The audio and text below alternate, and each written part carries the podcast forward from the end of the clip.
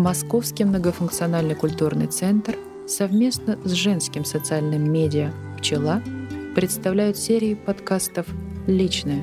Мудрые истории» о том, что довелось пережить.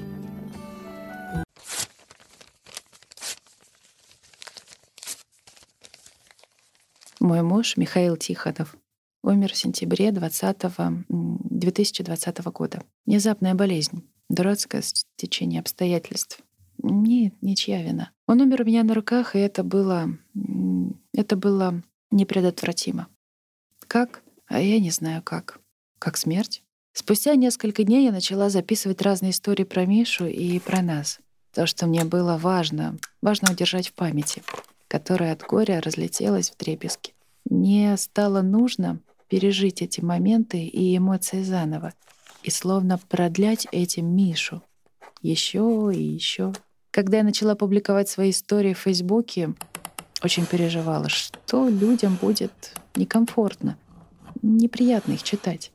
Но неожиданно в комментариях и личных сообщениях меня стали благодарить за эти рассказы. Я рассказываю, как мы заботились друг о друге, в каких мелочах проявлялась любовь, и оказывается, что для кого-то важно узнать, что так можно, что так на самом деле бывает. Я рассказываю, как мне плохо без Миши, как я переживаю свое горе, что меня поддерживает, а что ранит. И для кого-то это становится примером горевания и поддержки горюющих. Часто мне пишут люди, не знавшие раньше ни меня, ни Мишу. Они читают про нас и в какой-то момент начинают воспринимать как очень близких людей. И это так удивительно и важно, что Миша и сейчас, после смерти, приобретает новых друзей. Что он учит кого-то, как быть добрым и заботливым, как правильно ссориться и переживать трудности, как радоваться и грустить вместе —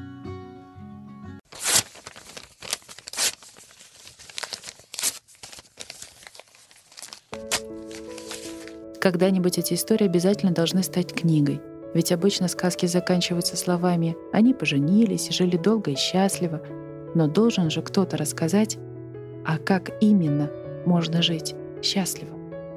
Что случается, когда встречаются и влюбляются друг в друга два по-настоящему взрослых и уже состоявшихся человека? Когда они на самом деле понимают, как дорог каждый миг отпущенного счастья. Любовь в тапочках. Когда-то давно, когда мы были еще помолвлены, Миша придумал Инстаграм для моих тапочек. Я рассказала ему про своего духовника и добавила. «Ты понимаешь, это такой человек, который в кладовке под самой крышей хранит для меня тапочки и ждет, что я приду и буду в них ходить». Мишу этот аргумент совершенно не впечатлил, и пришлось объяснить подробнее. Тогда я рассказала, что годами снимала квартиру рядом с родителями. Или через подъезд, или в соседнем квартале. Ну, чтобы быть рядом, помогать заходить почаще. Но в какой-то момент осознала, что у меня в родительском доме нет своих тапочек. Есть тапочки моей дочки. Они регулярно обновляются. Есть тапочки моего младшего брата, который с 17 лет жил в другом городе, а потом уехал в Европу. Есть тапочки его жены, которая приезжала к родителям, не помню сколько, всего два или три раза. Были общие, гостевые, но вот только моих не было.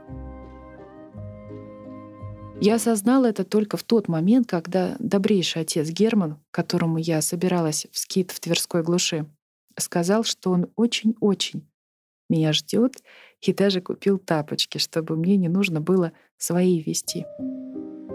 Мне было, мне было горько понять свое отсутствие в доме родителей. То, что там нет моих тапочек, моего полотенца у братика его жены есть, моих фотографий на стене. Я даже как-то не помню перед днем рождения или Новым годом, когда мать спросила, что я хочу в подарок. Попросила — купите мне тапочки, чтобы они были мои и стояли в прихожей.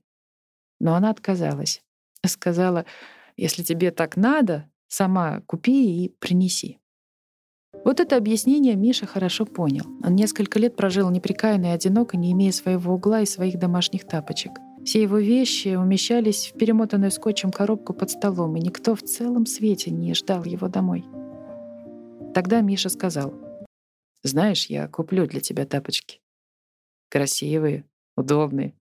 Когда-нибудь у меня будет свой дом в Москве. Не вечно же мне в офисе жить. Я давно решил, что буду туда покупать мебель и вещи по мере того, как они будут требоваться. А тапочки? Тапочки для тебя я куплю сразу. Ну, вдруг ты когда-нибудь заглянешь ко мне в гости. Миша рассказывал, как он заведет Инстаграм для моих тапочек. Ну, чтобы каждый день показывать, как они ждут меня.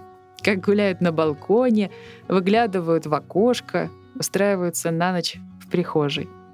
Я слушала и понимала про него что-то. Что-то очень-очень важное. Не знаю.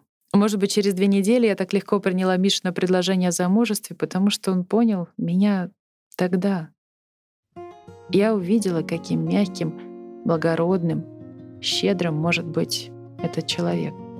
Миша помнил эту историю всегда — и каждый раз сам выбирал для меня тапочки, самые романтичные и самые удобные. И когда я куда-нибудь уезжала, одна он всегда звонил и писал мне. И говорил, «Возвращайся скорее, я тебя жду, тебе будет хорошо со мной». Дороже этого ничего не было. Дверь кабинета врача не разлучит нас. Когда я говорю, что мы с Мишей всегда и всюду ходили вместе, даже по врачам, это совершенно буквально. И в кабинете гинеколога тоже. Конечно, он очень смущался, но однажды увидел, как я несколько дней не могу успокоиться и плачу от унижения и грубости врача. И решил, и решил, что лучше заходить со мной. Он не вмешивался в разговор, не задавал вопросов, выходил в коридор во время процедур, но всегда давал понять, что он рядом. И я была спокойнее и увереннее. Когда мне потребовалась гинекологическая операция, Миша тоже был рядом со мной. Он знал, что у меня есть опыт столкновения с карательной гинекологией и хотел защитить меня. Сделать все, чтобы мне было спокойнее. Он написал своей смене на работе. Должен быть с Верой. Ухаживать за ней. Его поняли. Миша провожал меня до двери операционной, и ни у кого из персонала не хватило духу его прогнать. Я не помню, удивлялся кто-нибудь этому или нет, но я точно удивлялась, что со мной все вежливы и предупредительны. Миша был со мной в палате, пока я приходила в себя от наркоза. Сидел и прислушивался. Он потом говорил, хотел, чтобы я, открыв глаза, сразу увидела его, чтобы сразу поняла, все в порядке, я в безопасности. Так и было. Я просыпалась, и Миша тут же наклонился ко мне. Он улыбнулся, гладил меня тихонько, и я спокойно засыпала снова. Он сразу предложил женщинам, которые были моими соседками, свою помощь. И потом несколько раз напоминал, что ему совсем не трудно что-то подать или помочь встать. Но они ни разу к нему не обратились. Лежали притихшие. Наверное, смотрели на нас, слушали, как Миша со мной разговаривает. Он был голоден, но не решался отойти за едой, пока я не проснулась окончательно, и мне не разрешили что-нибудь съесть. У меня остались фотографии с того дня. Миша снимал таблички на дверях операционной, больничный коридор. Потом, как меня вывезли на каталке. Он во всех учреждениях все фотографировал для фотобанка и для себя, для семейного архива.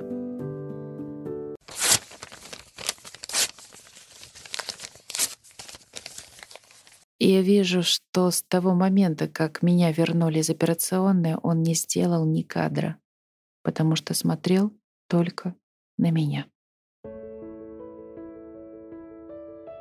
А я ходила с Мишей к врачам не потому, что он боялся, а чтобы разговаривать за него — Мише было не просто общаться с незнакомыми людьми, добиваться своего, противостоять грубости или равнодушию.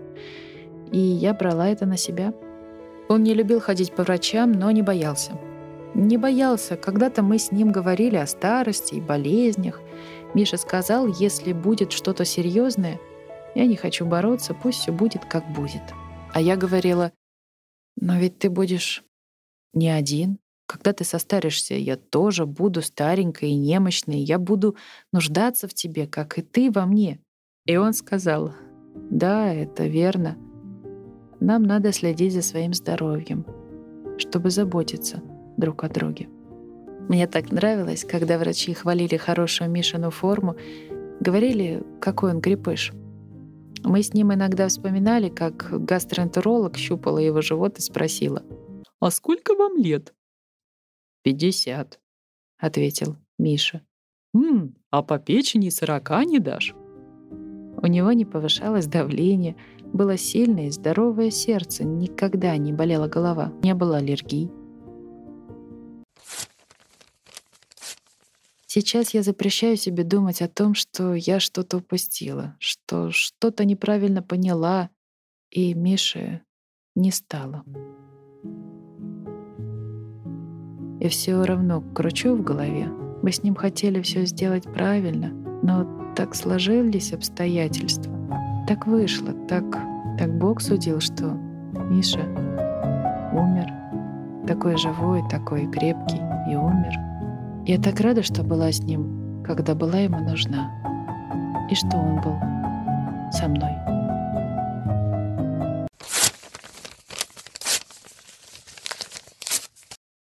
Сказки для взрослых. Разговаривала про книгу о Мише с психологом, который работает со вдовами. Она меня спросила, а вы не хотите ли написать про сказки? И тут я зависла. На первый взгляд, мы и сказки — это что-то довольно далекое. Разве что вспомнить, как Миша мне рассказывал на ночь сказку про девочку Верочку и две чудесные подушечки, которые ее ждут каждый вечер. Потом я стала думать про нашу игру в бяку и няку. Это мой и Мишин указательный пальцы. Дружные, но совершенно разные по характеру.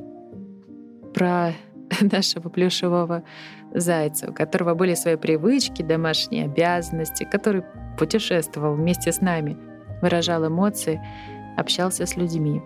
Про молчаливого щекастого игрушечного панду, главным делом которого было поймать Миша во время домашних тренировок, подбадривать, держать телефон с приложением для упражнений.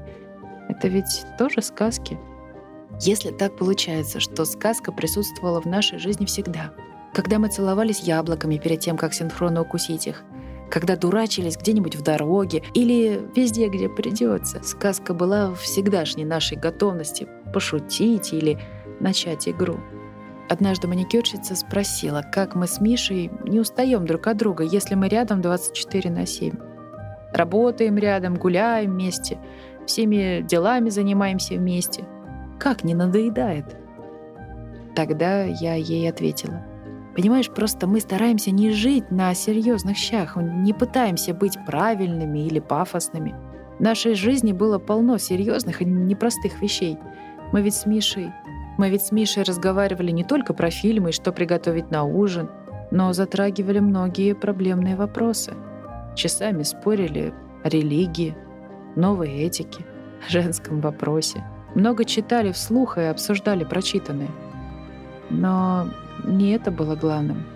В центре всего были мы, предельно открытые друг другу, знающие, что любая игра будет подхвачена, любая шалость разделена на двоих.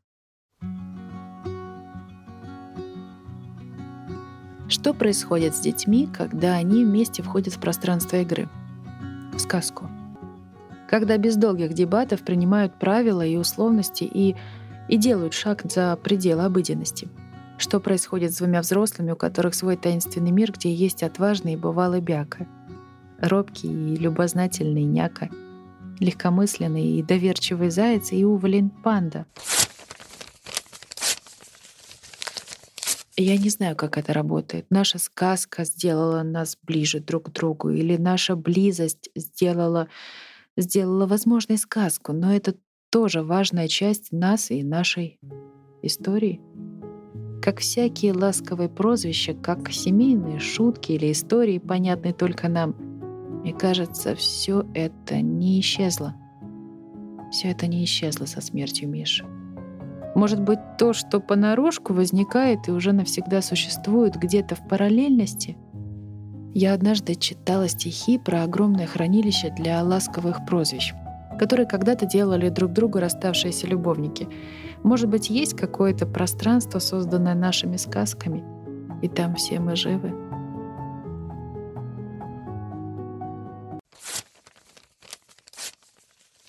Сойти с лестницы. Каждый раз, когда мы с Мишей ходили в строительный магазин, нам надо было переходить через железную дорогу, а потом пересекать шоссе по надземному пешеходному переходу. Каждый раз я его спрашивала, «А помнишь, как я тогда боялась?» И он отвечал, «Ну, конечно. Почему-то я до ужаса боюсь лестниц. Мне даже кошмары снятся про лестницы, про лифт и то, как земля уходит из-под ног. Нашу первую осень мы вместе с Мишей собирались что-то купить в строительном.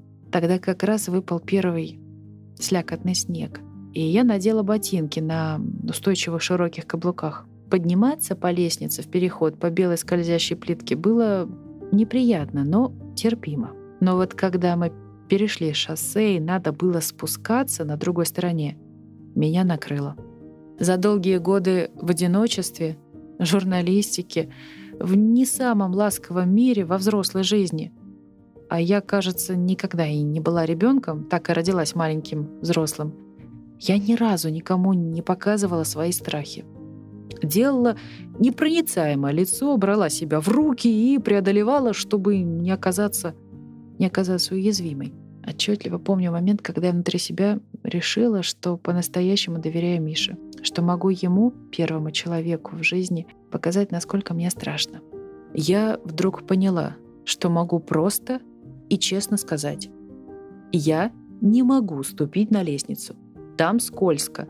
Я непременно упаду. И нет, нет, он меня не удержит. Я же буду лететь кувырком и собью с ног и его. Я поняла, что могу даже взять и заплакать, раз мне страшно и хочется плакать.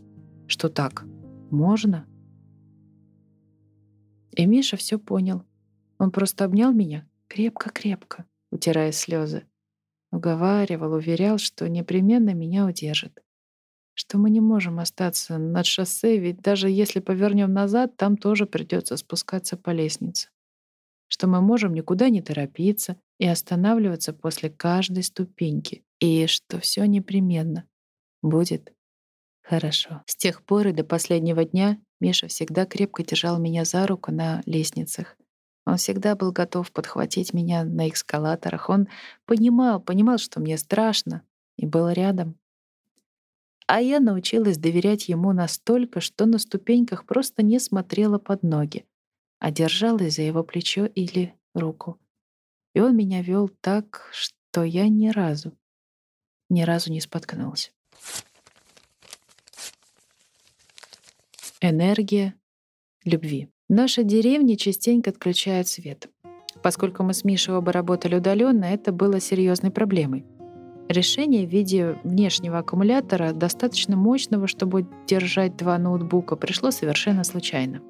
Это устройство здорово нас выручало и дома, и в южных широтах, когда мы отправлялись работать на пляж и не беспокоились насчет того, что ноутбуки разрядятся. Следил за питателем, конечно, Миша — как и за всей нашей техникой. Регулярно заряжал, знал, какие переходники к какому ноуту нужны, как подключить проводок желтым в питатель, синим в ноут или наоборот. А я во всех этих тонкостях путалась. И вот вчера у нас отключили свет. С четырех вечера и до самой ночи. Я дописала статью, разрядила ноут. Потом подумала, может, посмотреть кино? Взяла Миша ноут в надежде, что, что его зарядки хватит, но он почти сразу разрядился. Я очень волновалась, доставая питатель, смогу ли я при свечах разобраться, как его надо подключить. Провод с уже прикрепленным переходником сам выпал мне в руку из чехла, так что вопроса, каким концом куда, даже не возникло. Когда я подключила, питатель пискнул, что разряжен. Я решила, ну и ладно. Досмотрю фильм, пока ноут не отключится, а в этот момент батарея показывала 9%. Ее хватило на весь фильм. И когда я отключала ноут, было 23%. Миша и сейчас заботится обо мне. Я знаю и чувствую, что он, что он не совсем. Да, что-то можно объяснить моим воображением, не крепко из-за горя психикой. Но есть то, что невозможно интерпретировать иначе, только как любовь. Миша обещал, что он будет со мной, пока он не будет нужен. Текст для вас читала Анна Фитан.